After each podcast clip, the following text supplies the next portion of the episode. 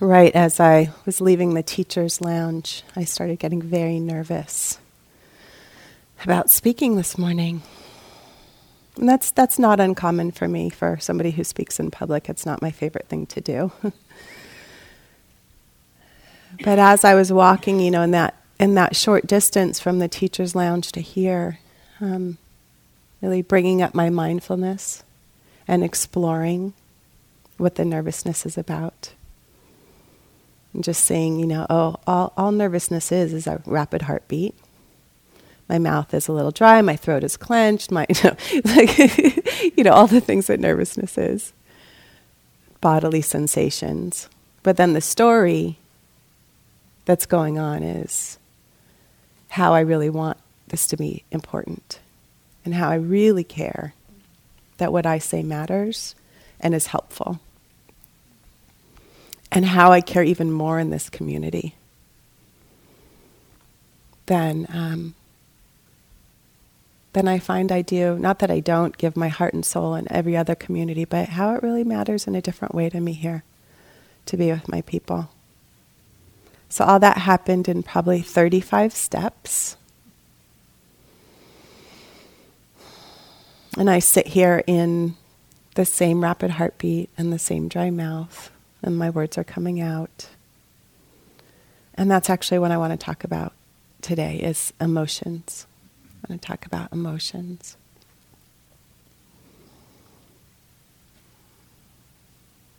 How in this uh, little petri dish that we're working in here on retreat, how we have the opportunity to really watch and pay attention to that which triggers us, that which we fall prey to over and over again and possibly have since we were children.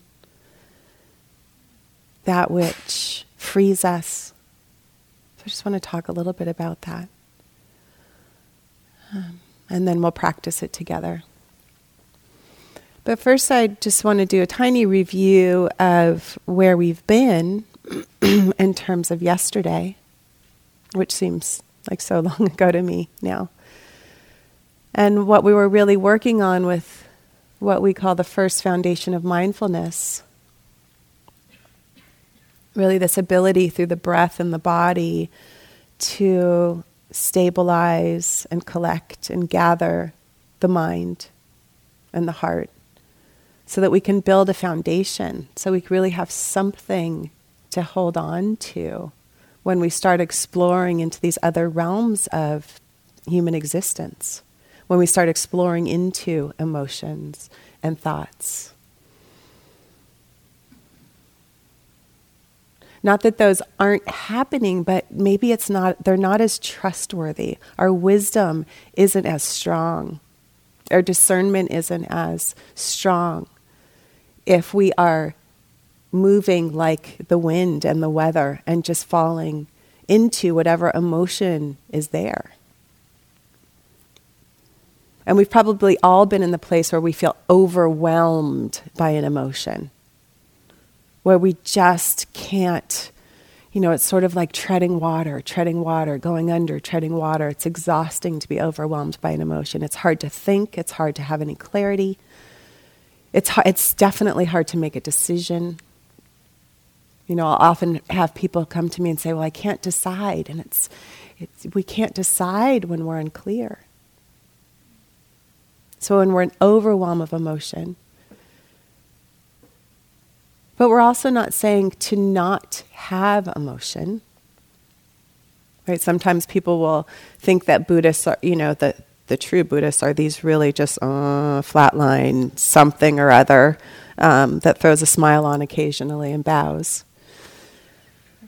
So it's really nice to have capa- the capacity to feel. I remember being in a very numb, numb part of my life. And remembering the first feeling that I had. And it was an empathetic feeling. And I was so happy to feel again. So emotions are okay. They're a good thing. They're a beautiful thing if we think about joy and tenderness, sadness, all of it, the vast array of emotions, necessary. But really walking this middle path that is often talked about in Buddhism, this path of between nihilism and hedonism. You know, these, these extremes that can feel untrustworthy. Or this numbness that people are like, hello, are you in there? And the practice, mindfulness, can really help us see clearly what is really going on versus possibly. I, have been doing a little uh, somatic experiencing training, and there's this thing called overcoupling which is a quite quite an interesting thing. But I was talking to my my partners in town with me, and we were talking about it. And I was like, I need a good overcoupling story. And he said, Okay, well, whenever I hear the Supremes, the uh, the I you. Uh, I hear a symphony, you know that one. he said, I am in my kitchen with my mom and my sisters dancing. My cousins are barbecuing you know, instantly he said, All I need is a note of that song, and the whole visual comes back. And it's a warm, good, beautiful feeling. But then we also have those overcoupling stories that overcoupling means when two, when a, maybe a visual or a thought or a memory or a smell, instantly you can't have it without the memory. Like you can't possibly smell a pine tree without Christmas popping up. And then maybe it's an uncomfortable Christmas story about the last time, you know, your alcoholic uncle was over and the family fought. And, you know, it's like that's overcoupling. And we often do it. Our emotions get kicked in by a smell, a taste, even another person who reminds us of someone. We can not like someone for an unknown reason. And it might be because they look like Professor so and so in fifth grade who told you you were stupid, right? And so we're constantly living through the world, this emotional web, playing off of our thoughts leading our emotions, our emotions leading our thoughts. There's an interplay back and forth constantly. And the value of this practice is, and especially on retreat, when we can slow it all down, when we can really see, is we can, we can start to pull things apart. We can start to have a sadness just as a sadness without the story that goes with it. Mine was the loneliness story. I was lonely. I was a lonely child. I became a lonely adolescent and teenager. And what I did with my lonely was I thought that finding sex, love, partnership, any kind of any kind of a, a romantic attachment was how I was going to take care of my lonely. And I did it voraciously. And the problem with that was I caused myself a lot of harm and I caused others a lot of harm. But I didn't know that I had the option to just experience the loneliness as loneliness. I thought that I had to do something about it to take it away. But the years of pain that I suffered because of it, not worth it. So I, I remember I read this Hafez quote Don't surrender your loneliness so quickly. Let it cut more deep. Let it ferment and season you. As few human or even divine can handle. And I was like, oh, what an interesting idea. Not try to go outside of myself and fill a hole, but actually experience it that felt more scary to me than anything. I thought that my loneliness was going to kill me. So, this practice, what it helped me do was slowly, we don't have to do this in big bites, slowly touch into the tenderness of our emotions. So I just let myself a little bit feel my, what was in my gut and what was in my heart. And when it felt like too much, I would move to another part of my body that felt okay, that I could hold, that I knew how to hold. And I did this sort of titration and pendulation, letting myself step in, feeling the vastness, giving myself a lot of love and forgiveness. I needed to forgive myself for all the harm I'd caused. And slowly over time, I began to trust myself. I learned how to say no. I learned how to care for a person's mind versus just their body and what I could get from it. I learned how to trust myself and my own discernment and my own wisdom. And this was an emotion right? That carried, it lived my life. This emotion lived my life for a good 15 years. So, what I'm in, encouraging is learning here. This is the place to learn. This is the place that you're held by others, that you're held by teachers, and you can explore a little bit. Sort of like we were talking about yesterday when you had the walking question. Allow yourself to explore here because when we go out there and something is big and really overwhelming, if we build the capacity here, we are capacity building in this practice. If we build this capacity here and in our practice, when these really, as we know, hugely disastrous things are happening in the world, we can have a little more equanimity around it. And therefore, our actions serve us in a more righteous way and in a more important way. Our words are more sound, and then our actions can be more sound.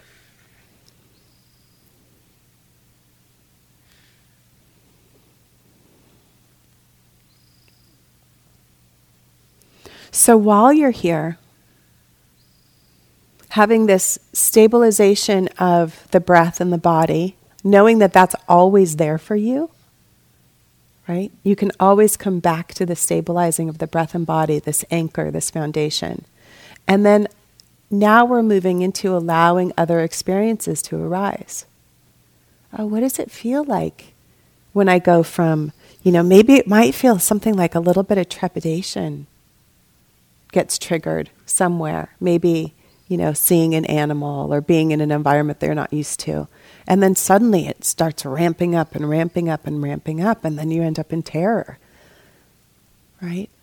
Or sometimes the smallest little joy will lead us out into this ecstasy, and we just like lose our minds and forget where we are. So pay attention to that which triggers you.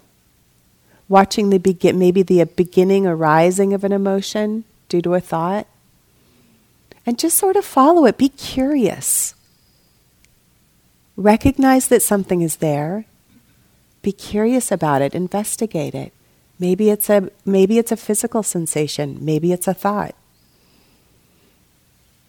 See what kind of meaning you're making out of it. How you're identifying around it. We become very identified with I am a sad person. I am an angry person. Right? I'm a happy person. And we can sort of get locked into identity around our emotions. But what you'll notice when paying attention is that they pass, they change. And so let yourself explore today, really wander around through your emotional world, knowing that they're normal, knowing that it's a good thing to feel and not to be numb. Seeing where maybe you go too far. And just play. See what that's like. Check yourself out. Yeah, so let's. So many words, but I, I'm going to be done. Let's practice together.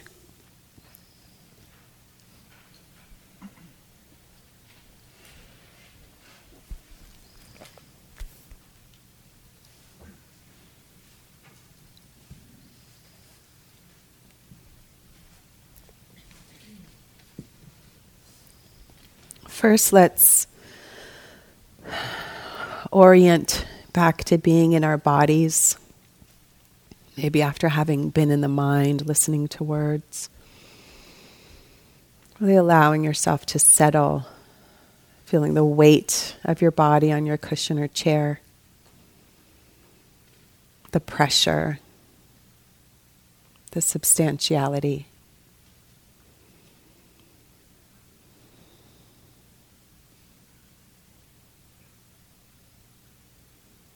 Feeling into your hands and your feet.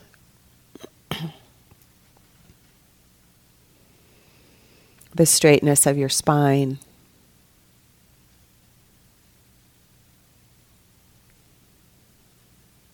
Seeing if there's any tightness in the jaw and maybe just loosening your jaw a little bit.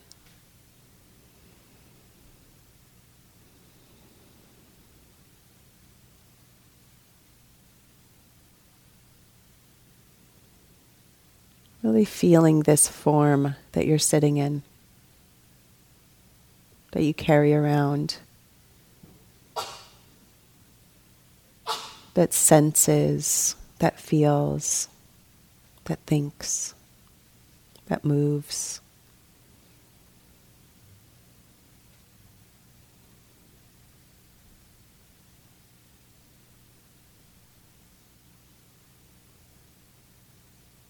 Allowing your belly to soften. Not changing anything, but just noticing the rise and fall within each inhale and exhale.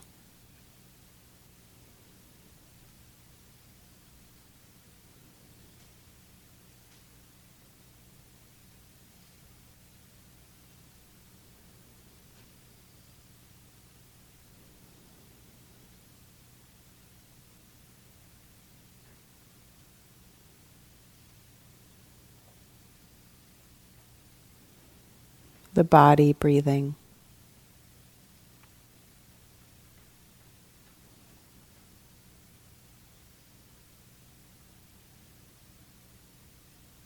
And knowing that that is your constant.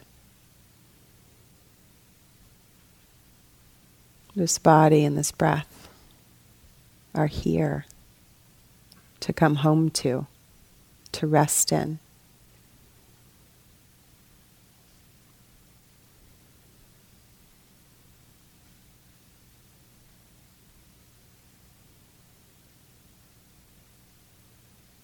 You may have noticed that when you're actually with your breath and your body, not a whole lot of thinking is happening.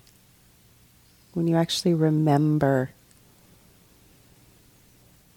to breathe, when you remember being in this form, it gives us a little break.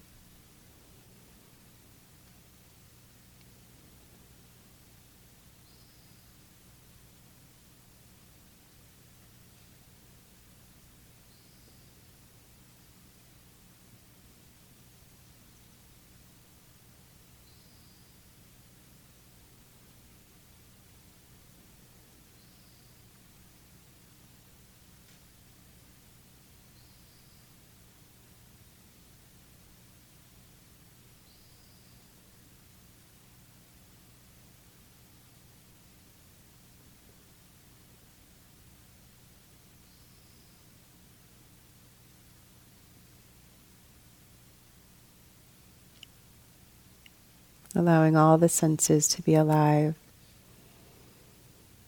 using sound, sensation.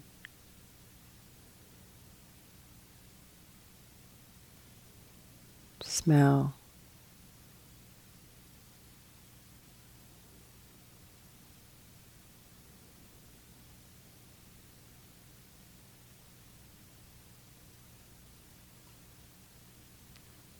All in response to what's actually happening right now.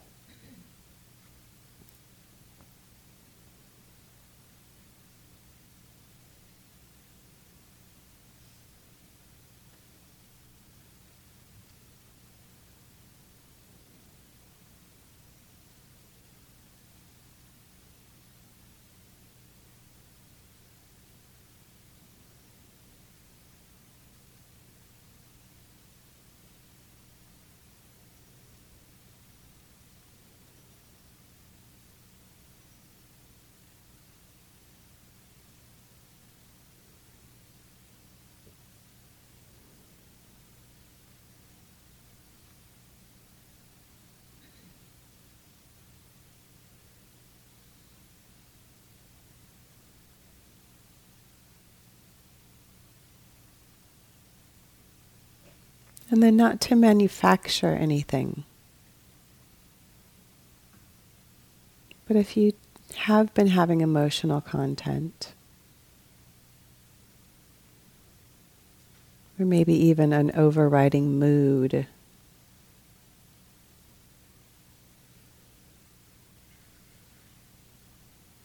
just allowing yourself to check into where that lives. How do you even know a word to put to this sensation or this knowing? We put words to things. It creates meaning, creates story. So allowing yourself first just to sit with the direct knowing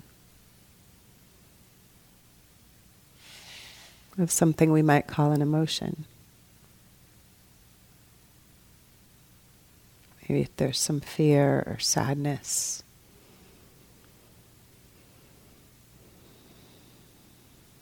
Anger or loneliness or joy. How do we know that? What's telling us that besides our minds?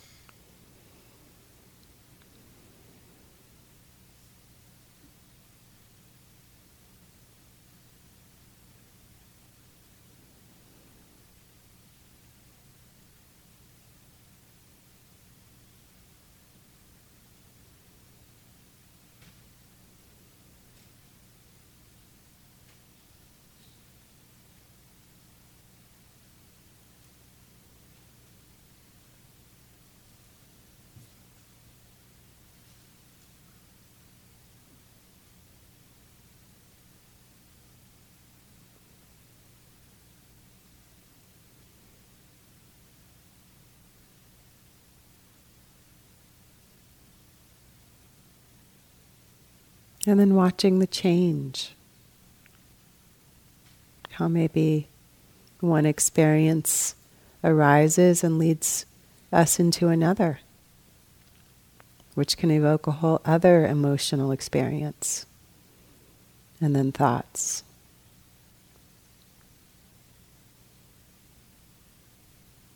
So, seeing if you can follow the stream.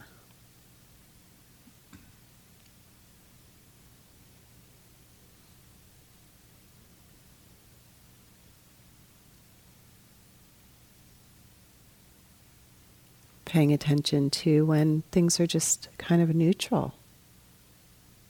And you're in with the breath and the body. The breaks in between.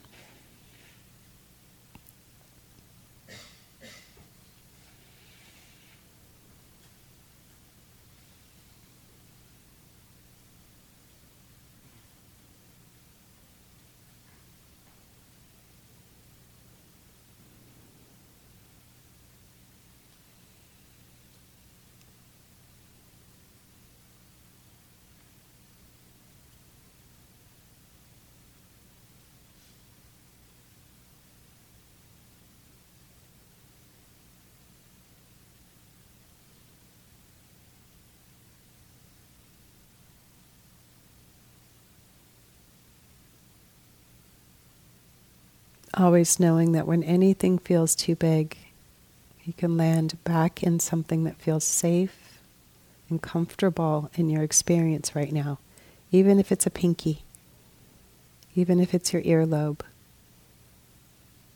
Find something that's okay.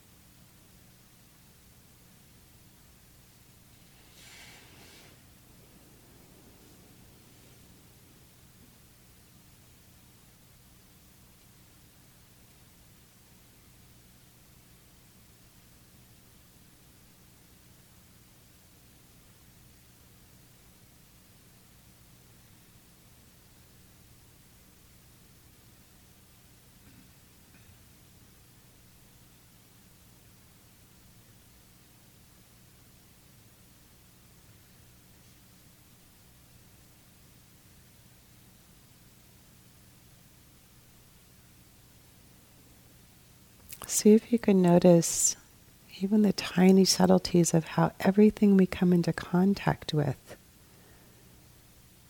evokes, even if it's the slightest, emotion.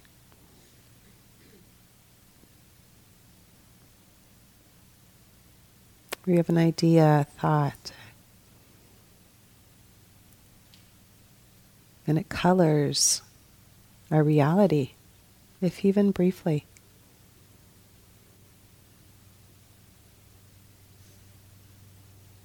It's not bad, it's just good to know.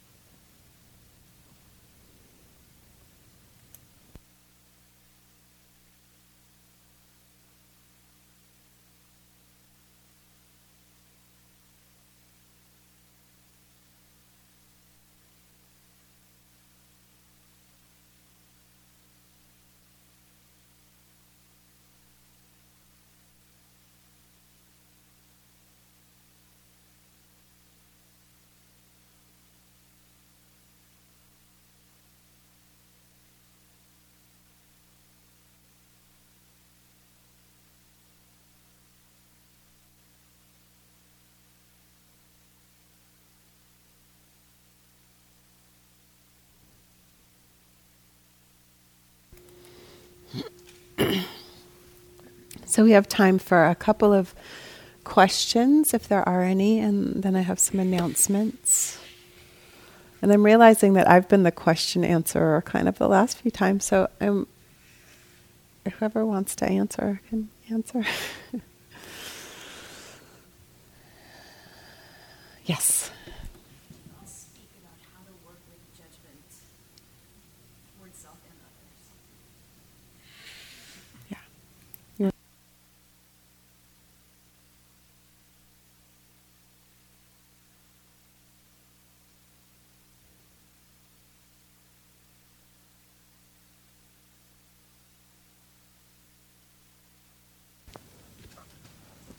So the question is about how to work with judgment for self or others. I think one classic way to work with it is, um, you know, the analogy would be, right, this is the finger pointing at the moon. It's not the moon. But um, the analogy might be of that our awareness or our mindfulness is like an element of the sky, right? It's a potential of the sky of awareness. And everything, all of our thoughts and emotions are mental objects. Actually, that's how they're understood in uh, Buddhist psychology, the Abhidhamma, that all these things are mental objects. So you could think of your judgment as something that is arising and floating across the sky of awareness you know, it's a mental object. It's, um, you know, aversion probably, right? It's probably an, an aspect of aversion. And, you know, it's so interesting. The Buddha taught, I mean, this happened to him. He had these same things. And uh, he actually told us to look at for these within the fourth foundation of mindfulness. You know, there's four foundations. And the fourth uh, has the five hindrances. And he said, guess what's going to happen when you do this practice? You're going to see these things. So this is very common. I want to normalize it. It's what happens when we open up is we see these habit patterns that we have of judging, of measurement, of measuring ourselves better than, worse than, same as. And um, what, you know, the, you know, if we, if our mindfulness was, when our mindfulness is really strong, we actually see those and don't necessarily take them personally. It's like, oh, wow, look at that. I have this habit of measuring myself over, you know, measuring myself or measuring others. And we see it and, you know, we put that frame of mindfulness around it. And then when it, next time it comes up, it's like, oh, there you are again, that, me- you know, that measuring, that judgment, judgment. Uh, you know, that's how it is when the mindfulness is strong and we have some good objectivity. Otherwise, you know, you know, we tend to either uh, deny it, no, no, I don't want to see that, or we sink into it, right? We believe it, we believe that storyline, and we follow it and let the story spin itself. So I think the uh, one thing that we can do when it still is very, we're very identified with it, we think that that's us, is to see if we can see the beginning of that story you know, take our mindfulness to the very beginning of seeing that story arise. And maybe even try to put some uh, notes to it or labels to it that gets even more, um, you know, g- gives us some investigation into it. Like, or maybe bringing investigation. Is this a story about how I look? About how smart I am, how much money I have, or you know, whatever the story is, to try to let go of the story and see some deeper, some deeper, uh, see it as an, uh, an object or a habit pattern. Does that make sense? That's one way to one way to think about it. And you know, the nature of it is that it will arise and pass away. I mean, that's the nature of it. And to even see that, to see how it arises, what triggers its arising, and then totally to not engage with the story if you can, if you can let go of the story. Anybody else have any any we have a psychologist on the team. Do you want to say something?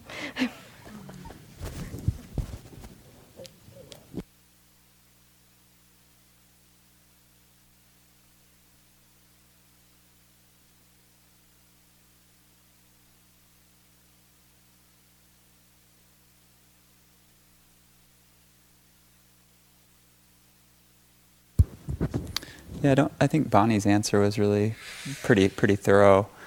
Um, something that, that I've been exploring though with the practice is you know kind of you know just bridging JoAnna's instructions into um, what I've been playing with is is actually just you know if it feel if it feel like I'm getting caught up in the story or the judgment or really identifying with the ju- the judgments you know sometimes I'll actually kind of just tune into a different frequency more of the embodied emotional experience that seems to be kind of uh, kind of uh, sometimes feeding the judgmental thoughts, and so I like to kind of check that realm of experience and you know stay with that and kind of make that a, part of the investigation as well. Because um, sometimes it'll be the same story playing out, and there's some aspect of experience I'm not seeing. It's like there's this underground kind of aquifer of emotion that isn't really being recognized, and sometimes just exploring that can help help the mind let go with some wisdom. So.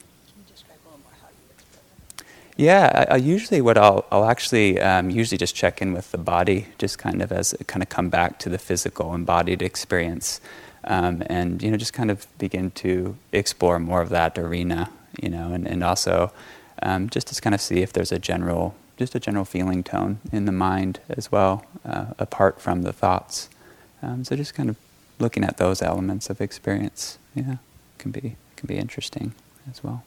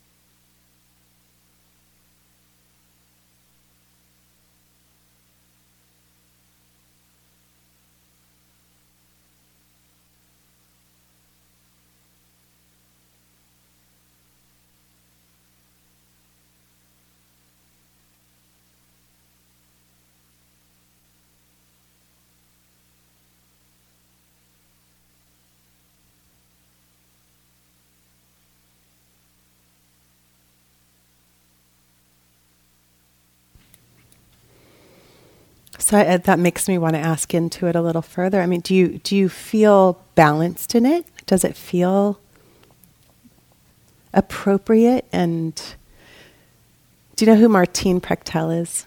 The sh- he's a Guatemalan shaman, and he's wild. He's a wild guy. I love listening to him. But he talks about grief and praise. And this is totally not Buddhist, but I think it feels appropriate. And he, he talks about how our culture is so we so underpraise and other, under love because of fear of lack. You know, that if we praise too much, it means that we might be getting less. But what he said is the other side of praise is grief. And that we also don't know how to fully grieve. And that in his shamanic tradition, f- fully grieving is pulling out your hair and snot running down your nose and you're falling apart, but you have a community to hold you, right? There's witness to that. There are people there to share in that very valid grief that many of us experience. And it doesn't ever seem to go away, you know, because we're always given, being given new fodder for that ancestral grief. It's like, oh, let's give you some more, and then some more, you know? It doesn't stop. So, one of the things that I like about this practice is the appropriateness, knowing the wisdom, the wisdom and the is in the appropriateness of the level. Now, I would say if it's causing your life a lot of disruption and your relationships and, you know, it's causing problems, then, uh, then we can talk to Vance. um,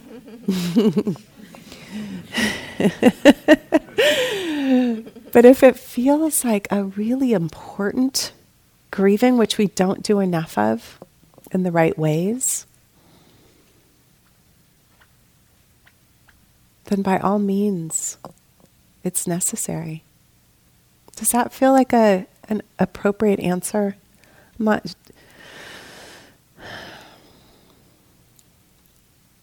If it feels out of balance, I'm willing to talk about it a little bit more, but not to uh, mistake emotions for, like I said, something that we're not supposed to have, uh, but something that's really important. Did, did you want to? Yeah.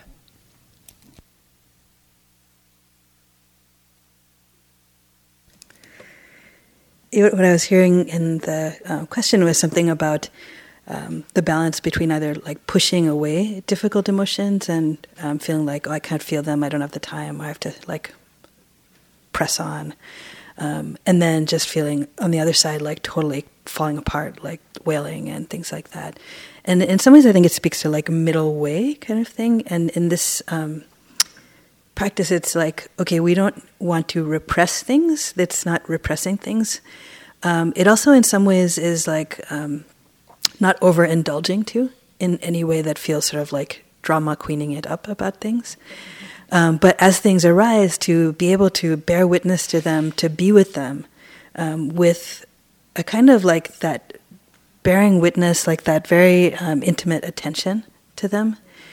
Um, and it's really a skill that, like, we don't necessarily learn in any other place in our life, like in school or something like, like how to work with emotions in a skillful way. Um, so it's like, uh, how do we actually allow ourselves to feel the rage or anger? You know, and kind of like how Vance was describing, like it becomes very visceral. Like, can I feel the heat and the pulsing?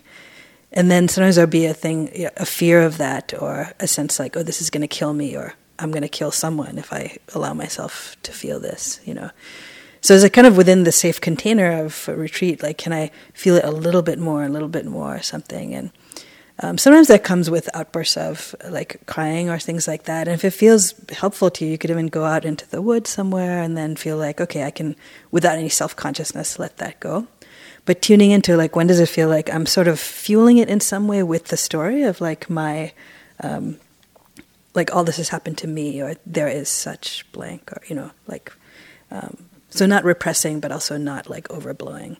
Um, but yes, JoAnna said there's like a really uh, deep well of that, and the, the, other thing it can help with it is like developing a sort of equanimity or balance with it. Um, and so that's also uh, concurrently like what we're developing in the practice too. Um, there are all these different helpful qualities of mind and heart, and equanimity is something I think of as like some canoes have these like I think they're called pontoons. Or they're like things attached to it that help it stay afloat on both sides. So, um, yeah.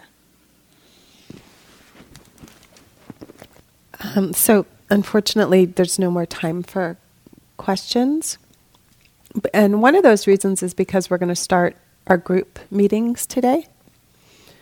So, the list of um, meetings, times, teachers, locations are up on the boards if you haven't seen them already.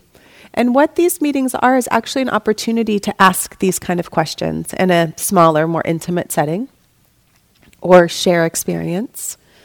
Um, it's not a place for crosstalk or sort of advice giving to other yogis or um, connecting in that way, but it's really a time to sit together in circle and just, like I said, be in a smaller um, experience and, ha- and, and have a teacher there if you do need some help or guidance. And it really is, it's not about bringing our life into the room, it's about what's going on in your practice right now, right here, um, and, and having some support, one on one group support. So there are three groups happening today, one group happening tomorrow. Uh, everybody will be seen. If your name is not on the board, are Sundays up yet? Okay. If your name is not up there, please let us know.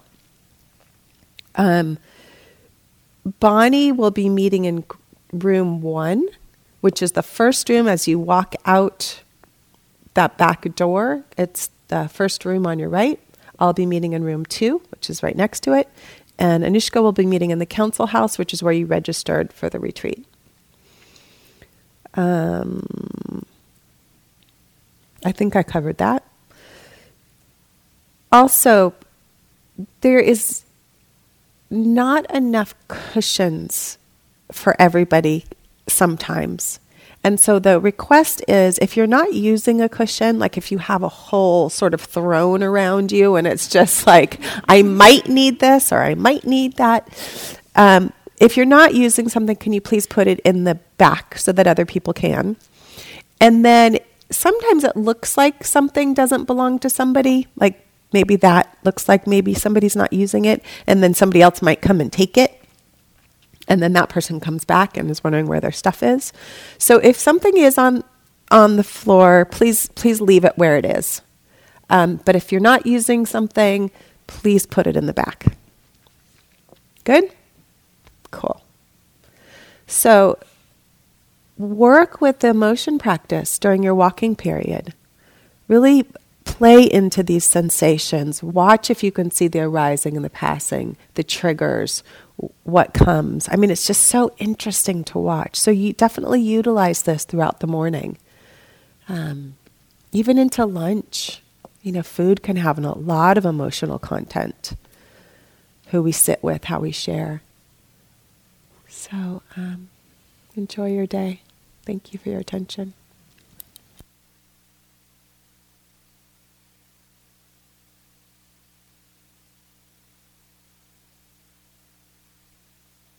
So due to the fact that we will be in interviews, um, oh, and Vance, uh, there will be a practice leader. So somebody will be up here ringing the bell that isn't one of us. Just want to let you know that. And Vance is going to be doing sign-ups.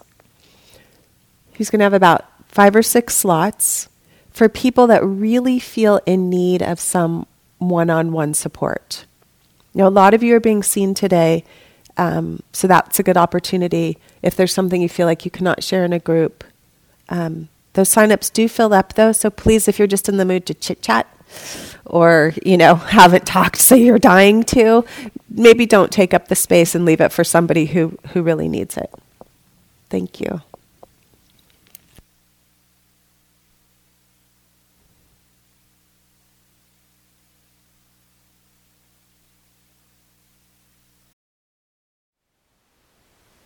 Thank you for listening. To learn how you can support the teachers and Dharma Seed, please visit dharmaseed.org slash donate.